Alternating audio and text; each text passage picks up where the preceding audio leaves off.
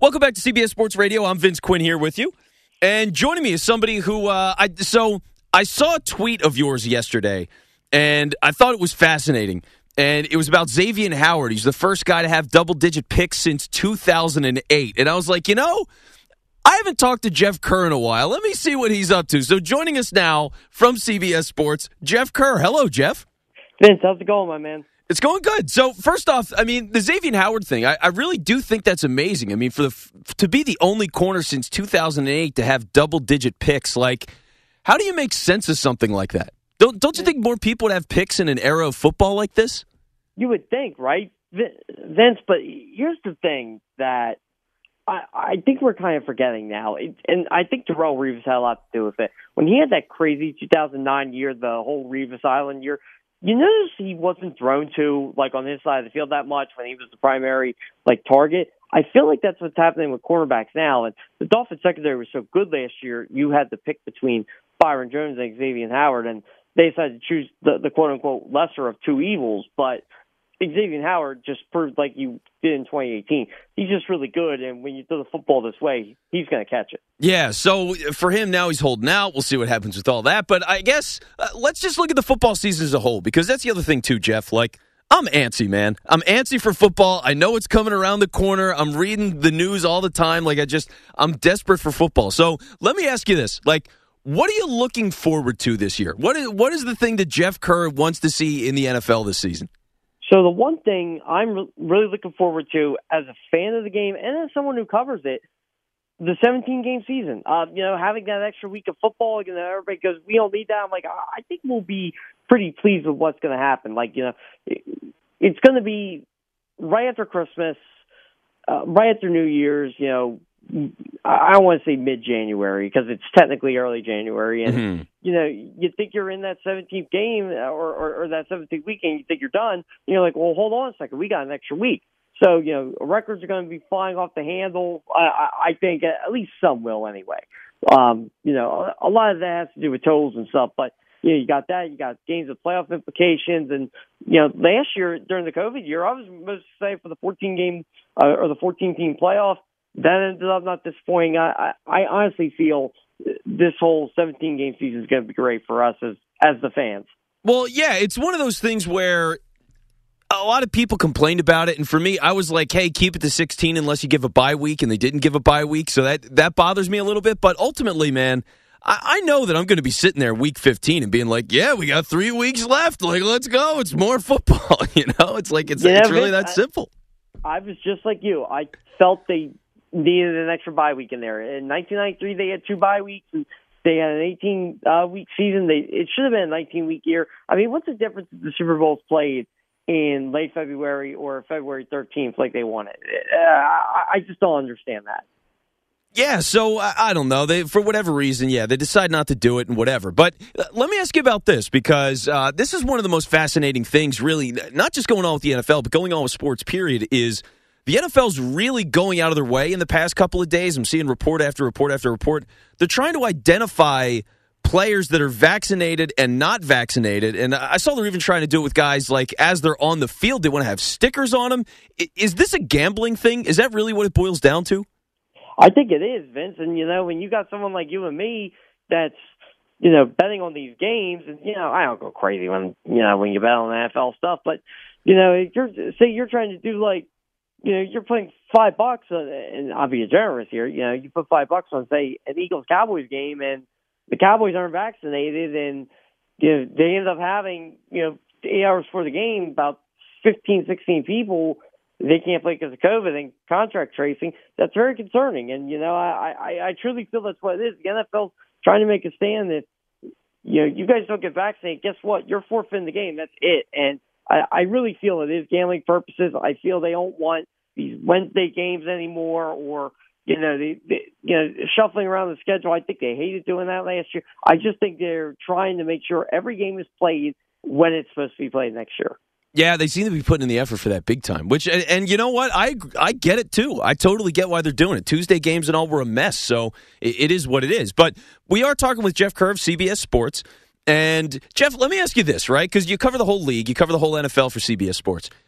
Who's a team this year that you think is going to be awful, right? Like, it's easy to talk about the great teams. We know who those are. Who do you think is going to stink this year? Well, I had to do record predictions, um, you know, over the summer uh, before I went on vacation for about eleven, twelve teams, and I had the, uh, I guess you could say, pleasure of doing the Houston Texans, wow, yeah. and and I said to myself, is this team going to win a game this year? Like, I was completely honest about that. I had them one and sixteen, and when um, John Breach, my coworker at C B S, did our final, uh, like when. It, He, he calculated all our records because he said we're all eternal optimists, and it pretty much went like this. For somehow we, we miscalculated. We were like twenty-nine games over five hundred. You're supposed to be even. And he goes, I really feel Kerr um, uh, made it even by going one and sixteen. And my boss literally said, yeah, he was being optimistic with that one too. Oh, man. I mean, yeah, they are. They're such a mess in every way. I mean, you look at all of it and you just go, I don't know what this team has going for them. I mean, seriously, yeah. like, what what do you say? Even if Deshaun Watson plays, they were four and twelve with him last year. So what does that tell me? So if you don't have Deshaun Watson, you know, your running game should be okay. It should be better. But, you know, you lost Will Fuller. Your offensive line's okay. Your defense lost J J. Watt. They lost a bunch of guys. That, that you know, they're not exactly that great either. It, it really makes me wonder, can this team win any game? I, I think, it, you know, it's the N F L. They will win a game, you know, any given Sunday, but it's just one of those where you're, you're just thinking to yourself, it's almost like Space Jam two, Vince. You know it's going to suck. Oh, man. Have you seen Space Jam two? Have you, have you put in the time yet? I watched it Friday morning at seven a.m., and I'm like, a, I went into that philosophy. It's a kid's movie. It's a kid's movie. It's a kid's movie. I tried not to tweet about it, and I didn't, but four minutes in, when LeBron basically tried to copy, like, Jordan's beginning and did a montage, and his, like, career montage was, like, forty-five seconds of him just dunking, I'm like, what a loser. And I like LeBron, too, but I'm like, come on, man. Like, and and honestly, like, I don't even think the movie was his fault. I, I just feel Warner Brothers, it, it was basically, like, a promo for H B O Max. That's what I've heard. Like, I was looking through articles uh, earlier today, and something popped up on, on my feed where Rick and Morty are in Space Jam two. Which they are in it. I love, they are in it. I love Rick and Morty. Don't get me wrong. I think that show's amazing. But, like, what are they doing in Space Jam two? It doesn't make any sense. Yeah, like, I, I mean, I don't want to give anything away, but it, you have to you have to see it to understand, like, what they're doing. And it, it, it's kind of like, you know, the Looney Tunes are spread out throughout, like, the the Tooniverse, I guess you can call it. Okay. And, you know, it, it's just Rick and Morty just happened to be in a scene, and I'm just starting to laugh. I'm like, oh, my God, they actually used literally any piece of their property they have. And, you know, it was great. And, it, you know, I, I do got to say this, Vince. Like, I, I feel growing up, you and I, like, we grew up with the Looney Tunes. They were on Cartoon Network all the time. You know, you watched all those cartoons. I, I, I feel like we had a connection with them. I don't know what this generation does.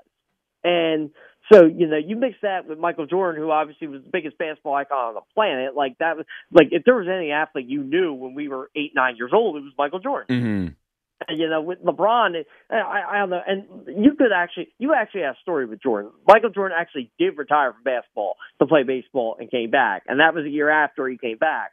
And, and, and I knew all about that because, you know, I was a sports fan, I was a basketball fan. But LeBron, it's like, so what's his story going to be in this? You know, you know, it just kind of seemed forced. Yeah, and I'm not surprised. I mean, for a lot of reasons, it makes a lot of sense. I, I was talking to a friend today. He said it stunk. I'm going to watch it anyway just because. I just feel like a, an obligation to do it. But, yeah, I'm not I'm not thrilled about it exactly. Now, let, let's, uh, let's get off of children's movie reviews, and uh, let's get back to football for a minute, because we are talking with Jeff Kerr, and by the way, I mean, talking about getting all the properties in, Jeff Kerr from C B S Sports, joining me here on C B S Sports Radio. I mean, that's a it's a beautiful kind of synergy, uh, so so you get that going. But, okay, here's here's a, a thing that's, I know it's going to be a big story real soon, but with the Saints, right, Drew Brees retires, now you got Jameis Winston and Taysom Hill. Do you think they're actually going to give Taysom Hill a real shot to win the job? I think Taysom Hill gets a legitimate shot to win the job. And I'll tell you what, Vince, I'll go one further.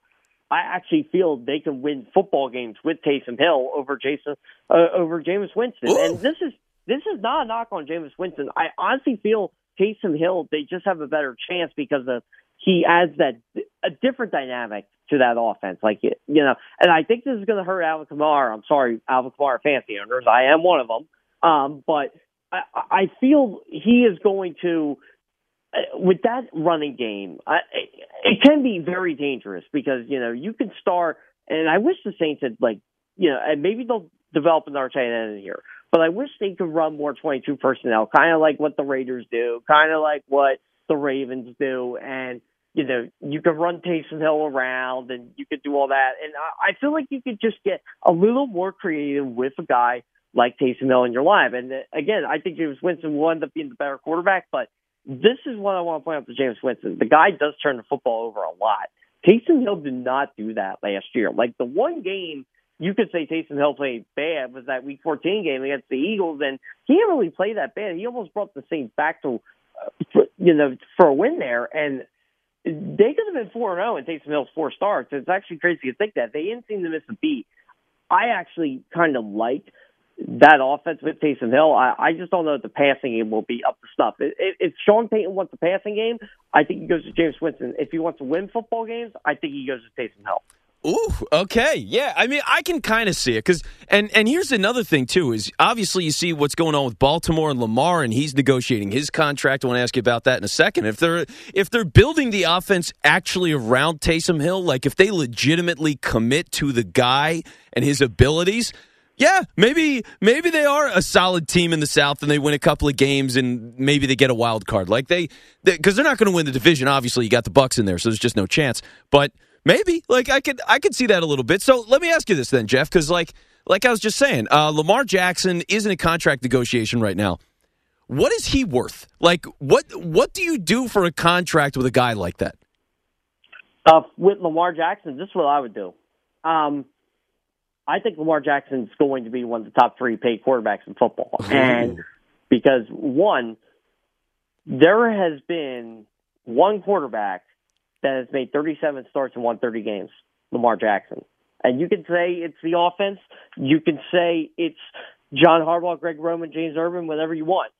But Lamar Jackson has been really, really good since he's been inserted as the starter of the Ravens in Week eleven of the twenty eighteen season, and he really hasn't stopped. Like, you know, I don't think people realize how hard it is to do what Lamar Jackson did. The guy literally threw for thirty-six touchdowns this season, led the N F L in touchdown percentage, led the N F L in yards per attempt. Oh, and he ran for twelve hundred yards. And, you know, he he didn't really show that many signs of slowing down. I, his two thousand nineteen season was so incredibly good. You figure he was going to break down to the mean at some point. He was still above average last year. And the finish he had for the Ravens, where they won five consecutive games in the playoff game, was incredible. I, I honestly feel with a guy like Lamar Jackson, of those three quarterbacks, I honestly feel he's going to get paid the most. Uh, you know, I, I still think you got another good four to six years of peak Lamar Jackson in Baltimore, and that's a very good thing. Yeah, so let me ask you this. This is the last question for you. Um, when you're looking at the N F L this year, do you have a dark horse team yet? Is there a team that you would look at and go like, yeah, they're not on everybody's radar necessarily, but they have a shot of going all the way this year? Yeah, you know, Vince, I I always look at this every year. Last year, I thought the Arizona Cardinals were going to be that team, and yeah, it looked like that for a long, long time. And I, I'm saying, like, they, you know, they started six and three, and then Kyler Murray, you know, he got hurt. He wouldn't admit to anybody he got hurt. He wouldn't admit to me he got hurt, but, you know, I kind of knew he was hurt. I even I even asked him, and I'm like, okay, whatever. And, you know, you saw that performance go, and they still should have made the playoffs. And, you know, if Kyler Murray doesn't get hurt in Week seventeen, they are a playoff team, so I thought they were my dark horse last year. This year, it's really, really difficult to pick one. Um, there are a couple teams I feel are going to be better than you and I think. Um, I'll tell you what, though, I think I'm going to double down on this. I actually think the Cardinals are going to be my dark horse team again. I would not be surprised if they won the N F C West. If Kyler Murray stays healthy, their offensive line is actually sneaky good. Their defense is a lot better. I think their running game is going to be better with Chase Edmonds and James Conner in there. As long as Cliff Kingsbury can stay out of his own way, I actually feel the Cardinals have a legitimate shot at winning the N F C West. Well, yeah, and some of those things that you forget about, J J. Watt, Arizona Cardinal, A J. Green, Arizona Cardinal. Larry Fitzgerald, we'll see. He's, I, as far as I know, he's still taking his time and figuring it out. But, man, I mean, if you've got Fitzgerald, A J. Green, Hopkins, like, that's an interesting group of guys, man. And they had a good draft, too. Uh, David Collins, um, Rondell Moore, uh, they're absolutely look. The only thing I don't like about the Cardinals is, and, again, this is where Cliff Kingsbury and anybody else, he just does not care about tight ends at all. Like, his one good tight end last year, he'd like to go to Carolina. They're letting Max Williams play tight end again, and which is a mistake. But, hey, you know what? The guy runs more four or five wide receiver sets than anybody in the N F L. You do you. Yeah, so there he is, Jeff Kerr from C B S Sports. Jeff, thanks for hopping on the show, man. Hey, Vince, I appreciate it. Thanks for having me on.